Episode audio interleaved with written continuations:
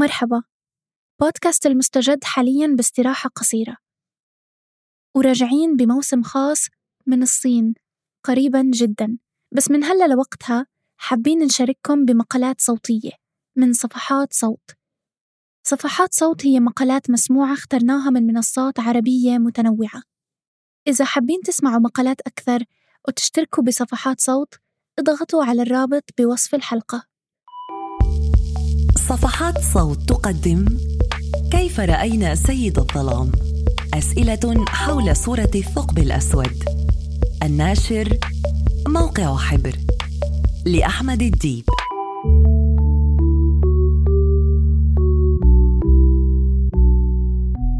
في رواية سيد الخواتم الملحمية لجي آر آر تولكن مشهد نقرأ فيه لكن المرآة أظلمت تماما بلا مقدمات كأن ثقبا قد انفتح فجأة في العالم المنظور. كان فرودو الآن يحدق في اللاشيء في هوة سوداء بلا قرار. توسطتها عين واحدة أخذت تدنو ببطء حتى ملأت سطح المرآة. كان مرآها مزلزلا إلى درجة أن فرودو تجمد تماما في مكانه. عاجزا عن الصراخ أو الهرب بعيدا ولو بعينيه. كانت حواف العين مشتعلة بألسنة لهب بدت كأنها تخرج من العين نفسها التي كانت تلتمع بصفرة عيون القطط وتراقب بإصرار وترصد. بينما يتحرك بؤبؤها المشقوق كنافذة ضيقة تطل على العدم. هذا المشهد هو أول ما تبادر لذهني وأنا أطالع صورة الثقب الأسود الأولى التي نجحت فور نشرها في نيسان أبريل من عام 2019 في اجتياح شاشات هواتفنا. وسرعان ما أكدت لي التعليقات المصورة ال memes أنني لست وحدي بالطبع فالمئات غيري وربما الآلاف من مجاذيب سيد الخواتم وعوالم تولكن لم يروا في هذه الصورة للوهلة الأولى سوى عين سورون المؤطرة بلهيب يدور في جنون وسط ظلام سرمدي. سنحاول الآن أن نترك سورون جانبا للحظات. لنستعرض بعض أهم الأسئلة التي طرحتها هذه الصورة. ونحاول تقديم إجابات مختصرة ومبسطة. قبل أن نطرح سؤالا أخيرا كاشفا عن علاقة سورون بهذا كله.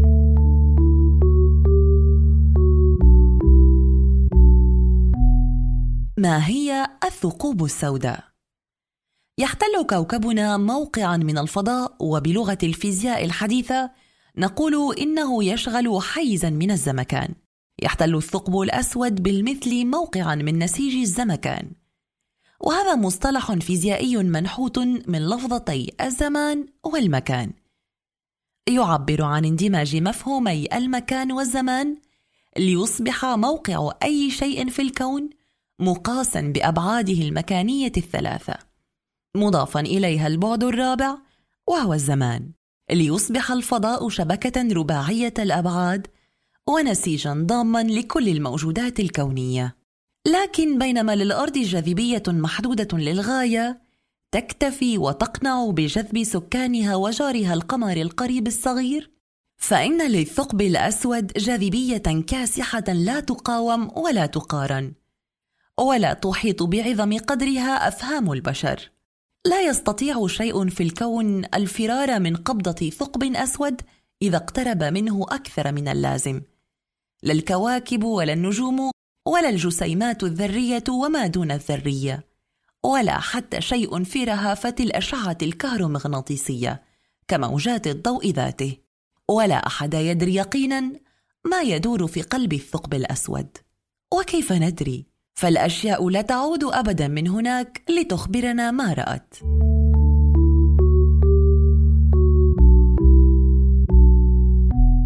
كيف تتكون الثقوب السوداء؟ تولد النجوم في السدم تلك الساحات الكونية الهائلة من سحب الغبار والغاز. معظمه هيدروجين مع القليل من الهيليوم. تتكاثف أجزاء من تلك السحب بفعل الجاذبية. فتقترب وتحتشد وتدور حول نفسها فتزداد كثافتها ويزداد الضغط على أنويتها. فترتفع حرارة الغازات حتى تندمج ذرات الهيدروجين لتكوين الهيليوم. هكذا يولد النجم لكن كل ما يولد يموت. ويموت النجم إذا نفد وقوده الذري من الهيدروجين وصارت قوة جذب نواته أكبر كثيرا من قوة الضغط التي يولدها النجم إلى الخارج. فينهار النجم على ذاته في انفجار يطلق عليه اسم يليق بهيبته. المستعر الأعظم أو الطارق الأعظم سوبر نوفا يردد البشر في أساطيرهم أن ظاهرة الأشباح يسببها موت عنيف مفاجئ. تبقى ذكراه هائمة حول مسرح الجريمة.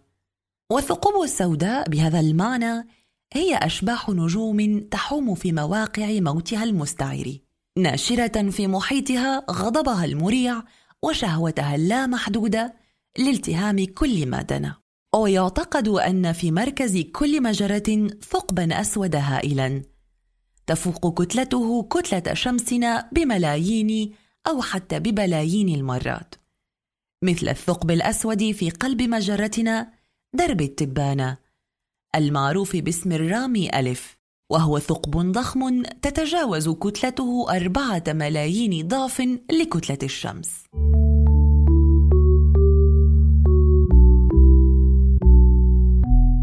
لماذا لم نرى الثقوب السوداء من قبل؟ لرؤية أي شيء نحتاج أن يكون هذا الشيء كبيرا بما يكفي وقريبا بما يكفي وعاكسا لقدر كاف من الضوء. المشكلة هنا أن الثقوب السوداء بعيدة جدا بالقدر الذي يجعل أقربها إلينا وهو الرامي ألف أصغر كثيرا من قدرات أجهزتنا الراصدة يشبه الأمر أن ننتظر من كاميرا على الأرض تصوير تفاحة على القمر أضف إلى هذا أن الثقب الأسود محاط دائما كالأشباح أيضا بالسحب التي تجعله خفيا في غموضه مستترا عن أعين الراصدين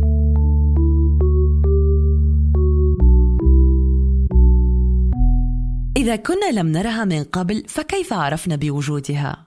هنا يأتي دور ألبرت أينشتاين الذي تنبأت نظريته النسبية العامة بوجود الثقوب السوداء وقالت إن موت النجوم الكبيرة يخلف وراءه أنوية شديدة الكثافة صغيرة الأحجام نسبياً. وإذا كانت كتلة هذه النواة تزيد على كتلة الشمس بثلاثة أضعاف تقريباً فإن قوى الجاذبية تهيمن على كل القوى الأخرى ويولد الثقب الأسود. وحتى نيسان أبريل من عام 2019 لم يكن بإمكان العلماء الاستدلال على وجود الثقوب السوداء برصدها بالصور وإنما بدلائل أخرى أقل مباشرة وأكثر غموضا. مثل تلك الاضطرابات المباغتة الطارئة على حركات بعض الأجرام السماوية والتي قد تصل إلى الاختفاء الكامل للنجوم التي تقترب من الثقب الأسود أكثر من اللازم فيبتلعها بلا تردد. وترتفع حرارة النجم حينئذ فيرسل نبضات من أشعة إكس كأنها صرخات استغاثة أخيرة. تستطيع أجهزتنا الأرضية رصدها. ومثل تلك الدفقات الهائلة من الجسيمات المشحونة التي تطلقها الثقوب السوداء ذاتها أحيانا. كقاتل متسلسل يتفاخر بوقاحة بجرائمه ويوقعها وتلتقطها مجساتنا أيضا.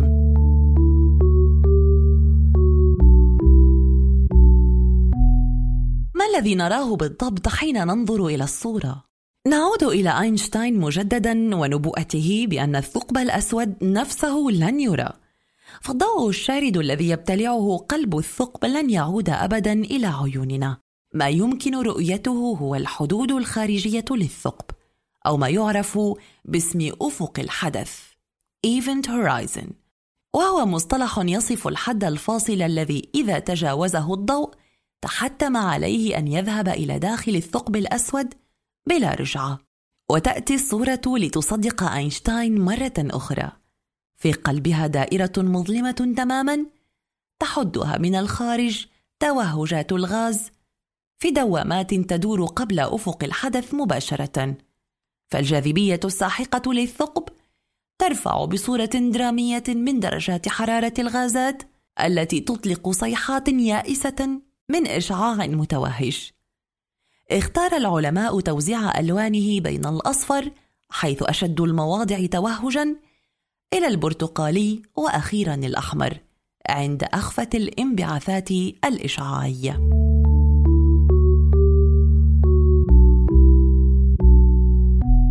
كيف التقطت الصورة؟ لا يوجد حتى الآن تلسكوب واحد على وجه الأرض يمكنه التحديق مباشرة إلى ثقب أسود، فالتقاط صور له قد يحتاج ببساطة إلى تلسكوب بحجم الأرض تقريبا.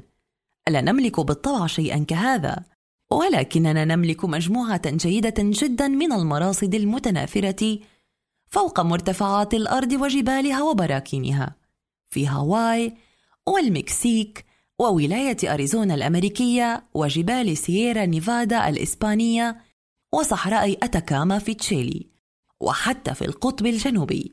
وهكذا بدأت قبل عشرة أعوام تقريبا مبادرة تعاون فيها منتخب عالمي من ثمانية مراصد.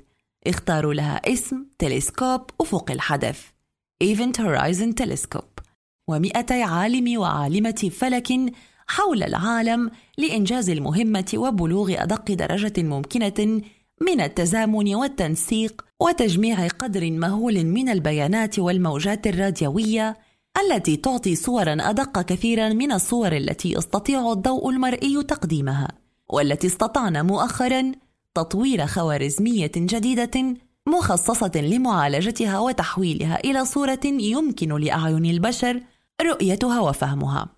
وقد كان المرشح الأول للتصوير هو ثقبا أسود في مجرة مجاورة يعرف باسم M87 لسهولة تصويره مقارنة بثقب الرامي ألف في مركز مجرتنا. يرجع ذلك بشكل كبير إلى بعده الهائل عنا حوالي 53 مليون سنة ضوئية. ما جعل موقعه في السماء بالنسبة إلينا أكثر ثباتا وبالتالي أسهل في الرصد بالإضافة إلى صعوبة رصد الرامي ألف لخموله النسبي وكتلته الأقل واستتاره خلف حجب أكثر إعتاماً.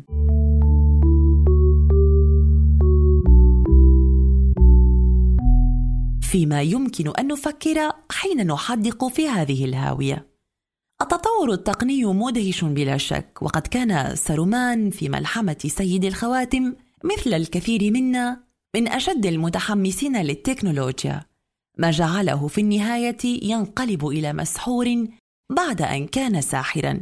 يحدنا هذا إلى سؤالنا الأخير. هل يمكن أن تبعث فينا صورة الثقب الأسود؟ شيئا يتجاوز انبهار الأطفال بمشاهدة صور البراكين النشطة؟ ماذا يقول العلماء أنفسهم عن الدور الذي تلعبه الثقوب السوداء في الكون؟ وماذا تكون في الحقيقة؟ غير مفترسات كبرى تحصد النجوم بكواكبها وعوالمها. ما الذي يسعى إليه الثقب الأسود سوى التهام المزيد من مادة الكون؟ يرتجف بعضنا رعبا من قدرة البشر على تدمير كوكبهم بزحف الإفساد البيئي أو اندلاع الجنون النووي. بينما حين نرى صورة ثقب أسود نمزح ونتشارك الميمز التي تخبرنا بأننا قد عرفنا أخيرا إلى أين ذهبت الجوارب التي اختفت من منازلنا في ظروف غامضة؟ هل لأن الخطر هنا بعيد جدا ومحتجب عن الأعين؟ كان سيد الظلام سورون أيضا بعيدا ومحتجبا بينما يفني البشر بعضهم بعضا في غفلة عجيبة عن عدوهم المشترك. لم يكن يقف له بالمرصاد سوى الساحر غاندالف الذي كان يستدل طوال الوقت على وجوده بآثاره. مثل أينشتاين ربما بينما يزحف سورون في غابة ميركود المظلمة التي تشبه قلب مجرة ويستجمع قواه ويلتهم منها المزيد كل يوم مثل ثقب أسود. سيقول البعض إن الثقوب السوداء لا تغير أماكنها في الفضاء وأننا لسنا في حاجة إلى القلق بشأنها هنا على الأرض. وإنما الشمس نفسها بعد موتها لا تملك الكتلة الكافية للتحول إلى ثقب أسود. لكن ما الذي يضمن لنا حقا أن كل تلك الانمساخات الكبرى التي تخلفها الثقوب السوداء في نسيج الكون لن يمسنا في النهاية طائف من آثارها؟